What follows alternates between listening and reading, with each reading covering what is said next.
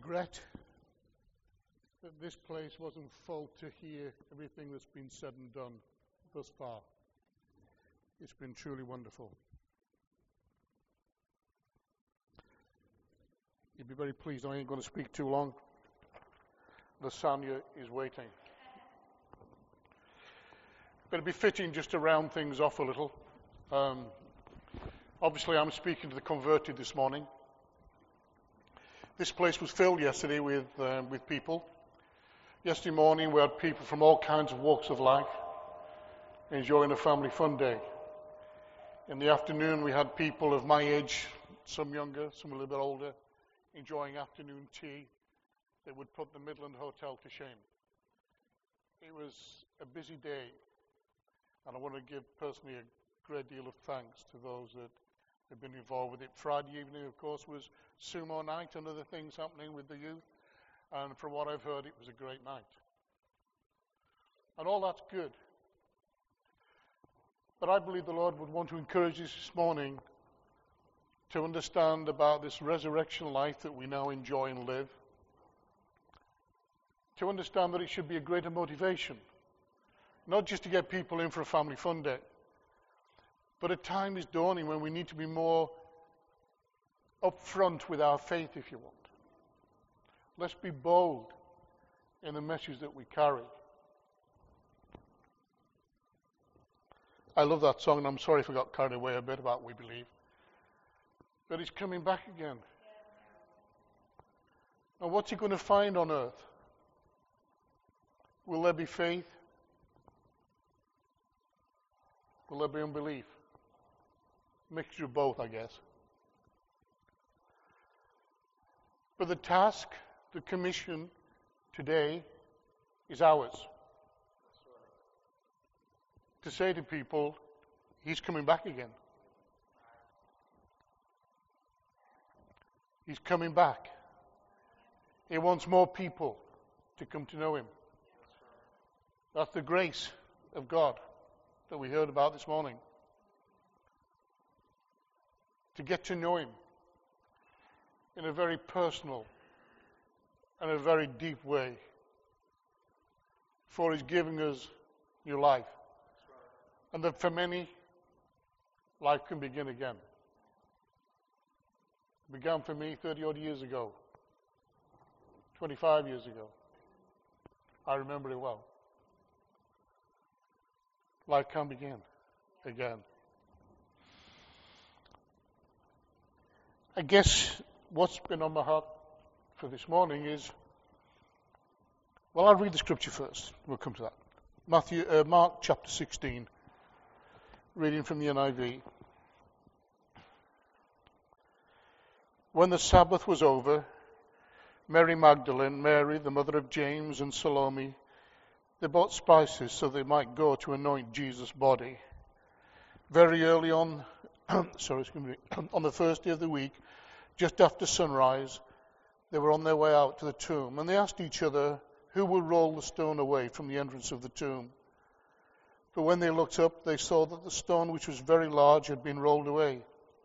As they entered the tomb, they saw a young man dressed in a white robe sitting on the right side, and they were alarmed. Don't be alarmed, he said. You're looking for Jesus, the Nazarene, who was crucified. He has risen. He's not here. See the place where they laid him. But go tell his disciples and Peter, he's going ahead of you into Galilee. There you will see him just as he told you. Trembling and bewildered, the women went out and fled from the tomb. They said nothing to anyone because they were afraid. The question that rose in my heart when I was reading this over afresh on a number of the resurrection passages is which side of the stone are you? Which side of the stone are you? Because the answer to that question will determine whether life begins again. Let me explain a little bit. Sabbath, Shabbat, had passed.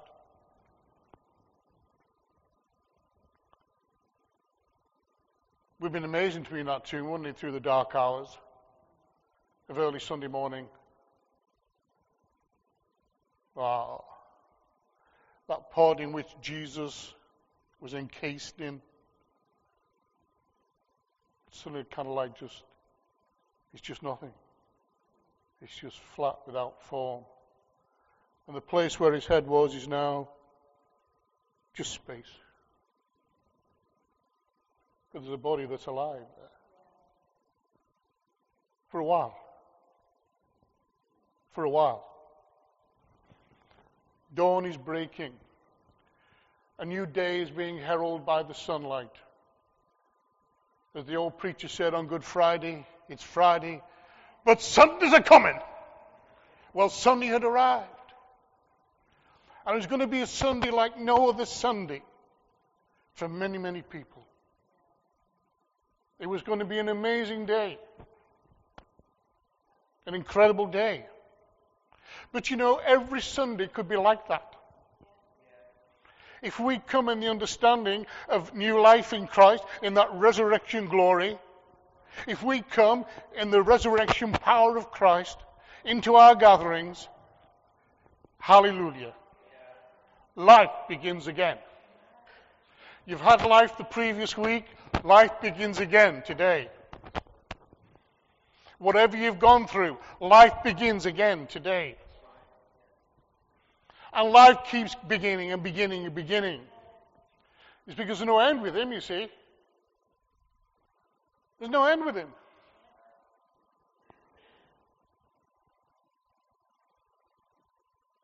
And when people come here and they don't know Jesus, life can truly begin for them. This was going to be an extraordinary day. Friday had passed. Two criminals alongside with Jesus were crucified on Golgotha, the place of the skull.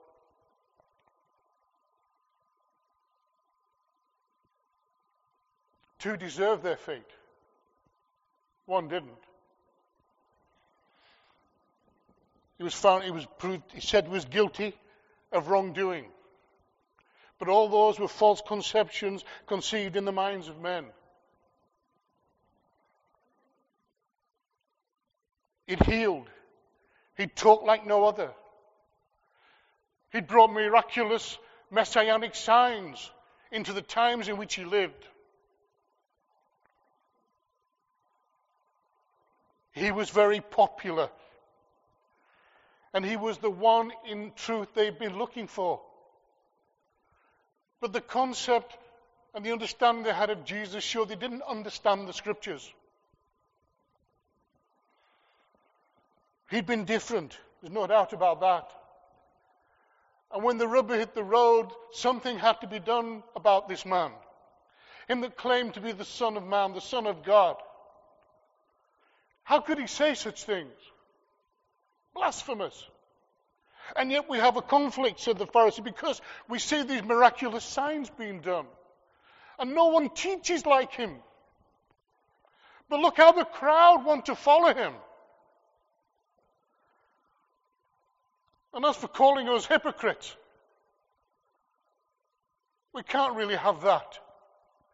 You see, there's an institution to protect. There's a religiosity that needs to be established still. There's a framework for our life that must be adhered to. So, false accusations, blood money, a crowd stirred up demanding he be crucified, and a Roman governor wanting a quiet life and to look good with Rome acquiesced to their demands.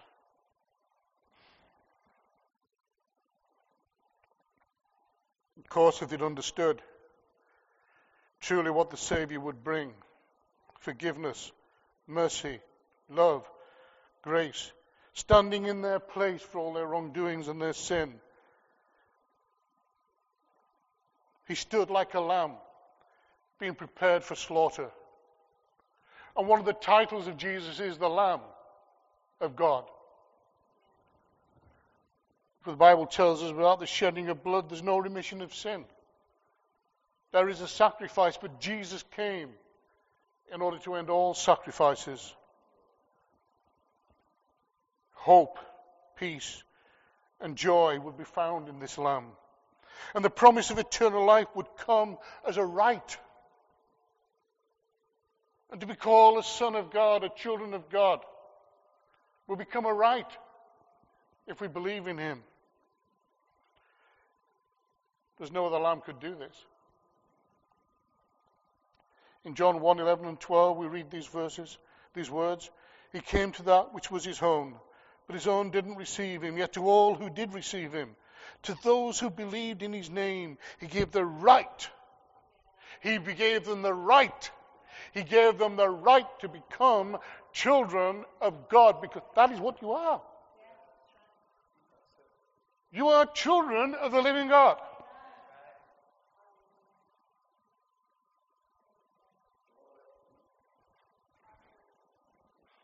Eternal life for sure because of the resurrection of the Christ that we've heard and read about this morning. Death had been conquered.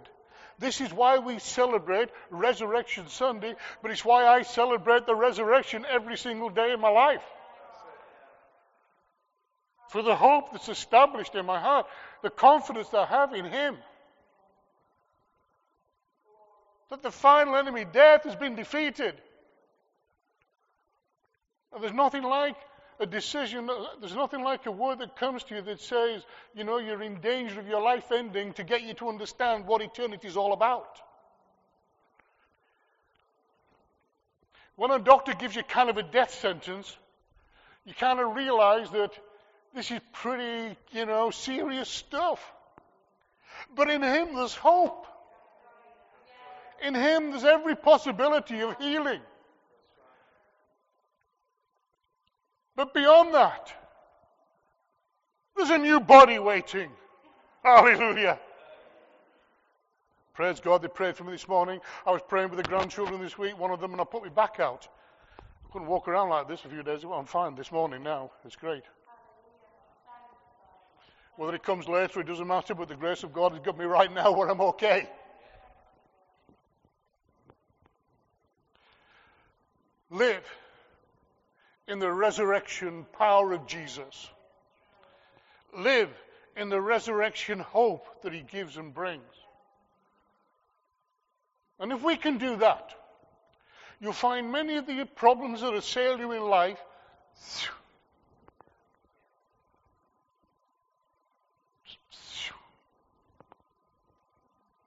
fly by.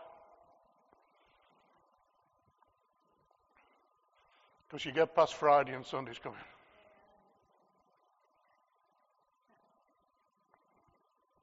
You get past Friday and Sunday's coming. The people may ask you, Hi, Katie. you look very quaint. In people do this, try not, not, not to be seen, and become the most obvious people around.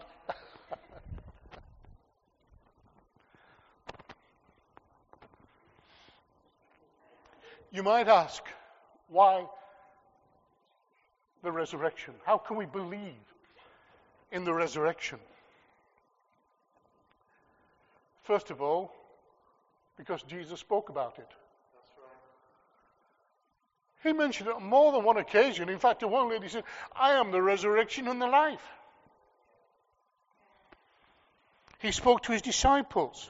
From that time on, Jesus began to explain to his disciples that he must go to Jerusalem and suffer many things at the hands of the elders, the chief priests, and the teachers of the law, that he must be killed and on the third day be raised to life.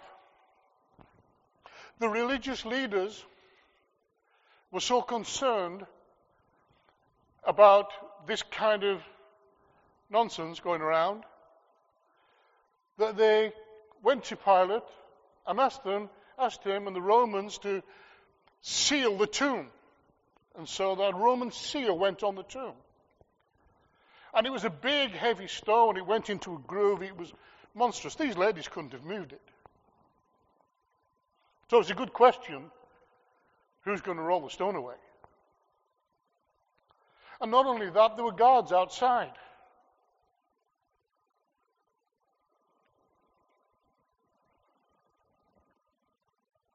And so the religious leaders conspired to say that his body had been stolen.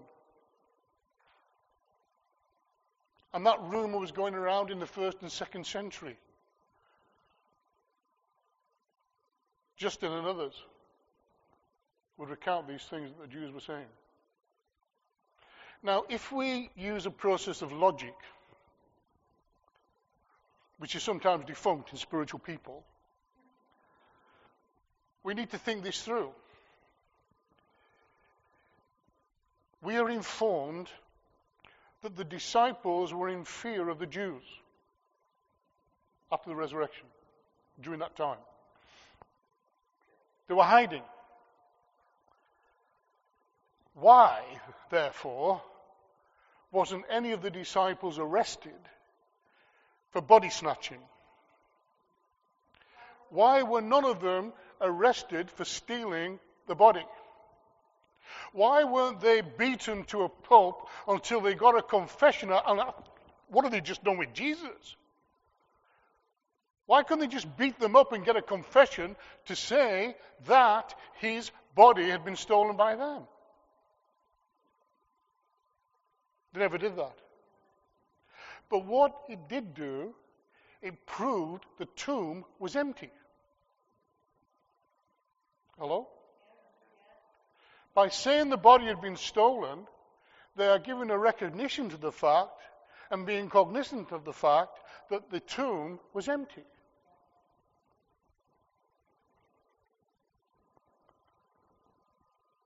The only times the disciples were arrested was for healing sick people and preaching on the resurrection. No body was ever produced, as you know. But an empty tomb was. The third thing, I mean, there are lots of thing pointers to about the reliability and the validity of the resurrection. Oh, yeah, I just want to say this as well. I was involved in mental health, as you know, and one of the things that often comes across from anti God people is, well, it must have been hallucinations that people are having. Well, in 1 Corinthians 15, Paul talks about Jesus appeared to the 12, and then he appeared to 500 people. So if you were to say to a psychiatrist, you know, 500 people had hallucinations, all on the same one, he'd that's ridiculous. Because hallucinations are a very personal, individual thing. And then he would have probably gone on, as the man found out when he mentioned this to a psychologist. He said, actually, to believe that 500 people would have the same hallucination at the same time would be a greater miracle than the resurrection. It's true. Now, I know that some of you have a history degree. My beloved elder, Mr. Strong, of course, being one of them.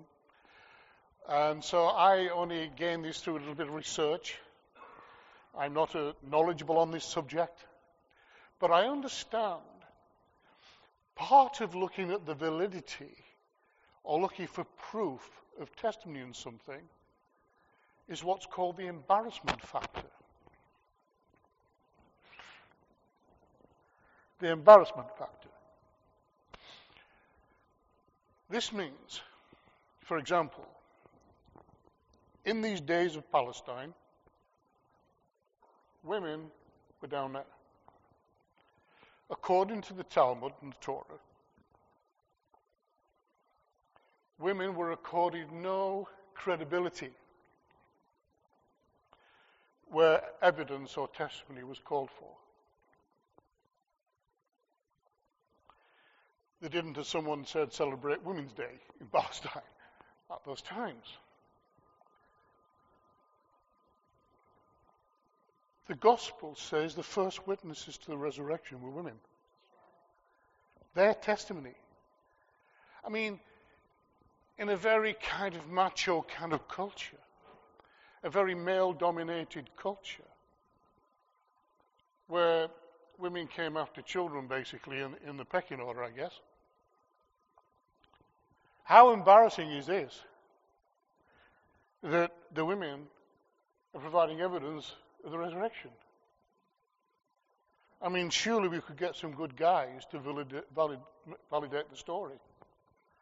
I mean, why have some women in that? That's embarrassing, isn't it?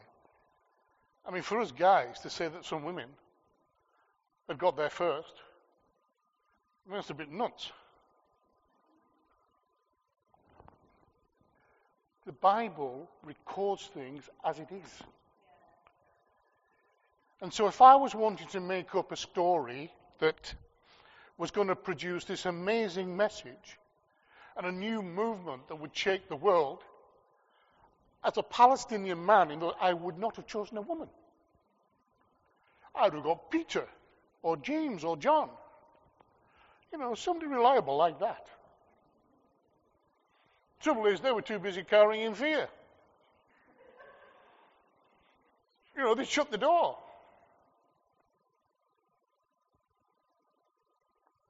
But the women went to the tomb. It was the women that recorded the first testimony of the resurrection. That's embarrassing for a guy. But for me, it proves more of the validity of the gospel account. There are lots of other things we could look at, but we haven't got time today. But I just want to bring things to close by just asking this question. Not about who rolled the stone away. So, which side of the stone are you and I? Which side of the stone are people who don't know Christ this morning, if they were here? Those all came yesterday. One account says the women were looking at it from a distance. Do we have people maybe Google or the youth or whatever.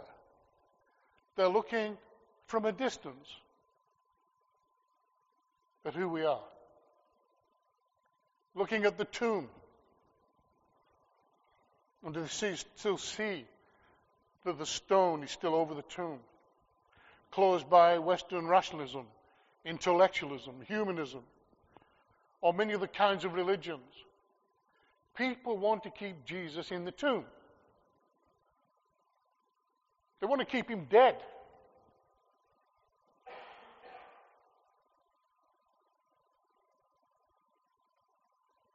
Can't have him alive. There's a terrible message that goes out. He's alive.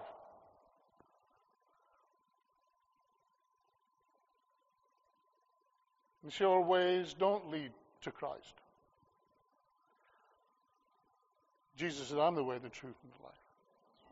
So are we dealing with people that they're religious people that find Jesus' claims offensive? That he alone is the way, the truth, and life. Yes, we have people like that. These women were caring, they were concerned to do good as the women were, yet they lacked belief. They had determination. At least they went to the tomb. But they raised the question who will roll the stone away? Well, if they believed fully in what Jesus had said, or maybe in their grief, their grief they'd forgotten, why bother going to the tomb when you know he's going to be raised on the third day? That question needn't be asked. Who's going to roll the stone away? Of course, when he got there, when they got there, the stone had been rolled away. The guards had fled. The seal was broken. But then you may not believe in supernatural interventions. Everything has a rational reason for it. I believe in angelic manifestations because I believe this word.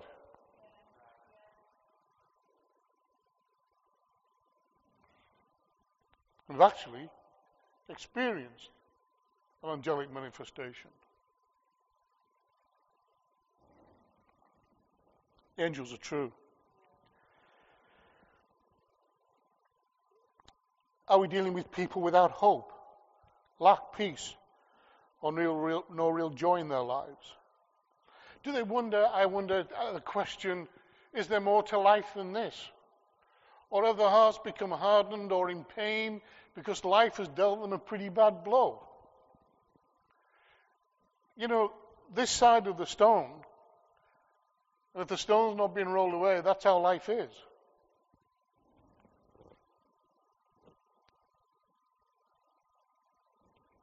Stone was rolled away not to let Jesus out.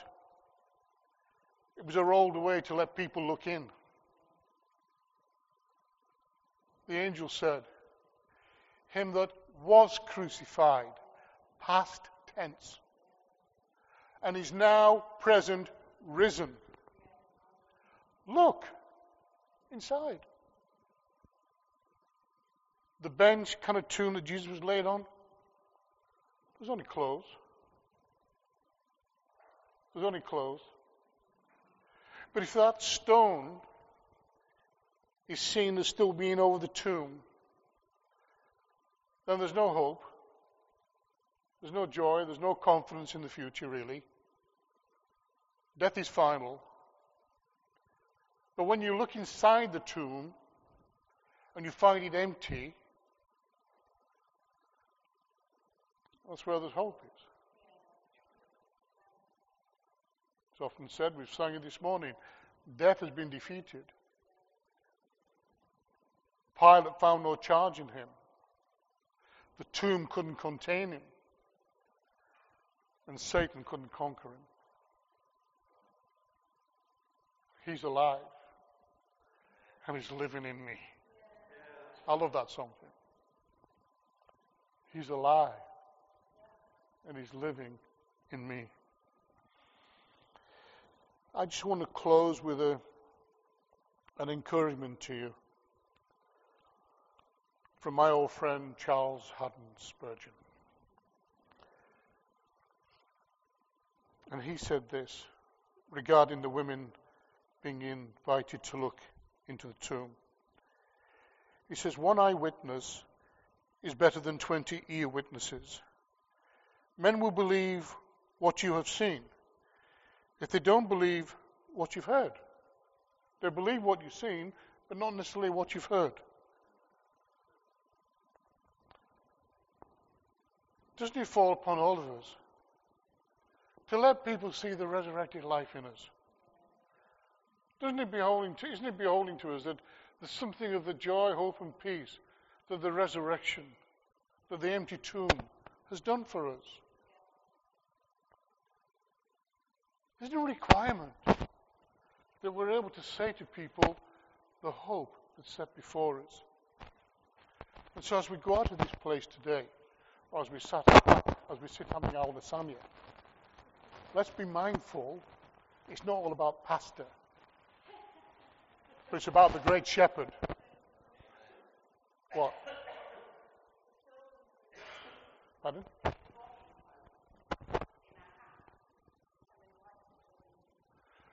One minute. you can do a countdown. Because you know a preacher's minute.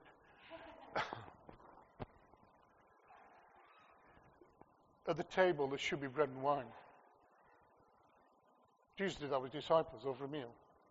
So, are those of us who are staying for a meal, at some point during the meal, just break bread and wine together and just enjoy today and just remember which side of the stone you're at. The one that's been removed, and the tomb is empty. The resurrection has happened, and now it's His message becoming our message to give other people the message. Amen.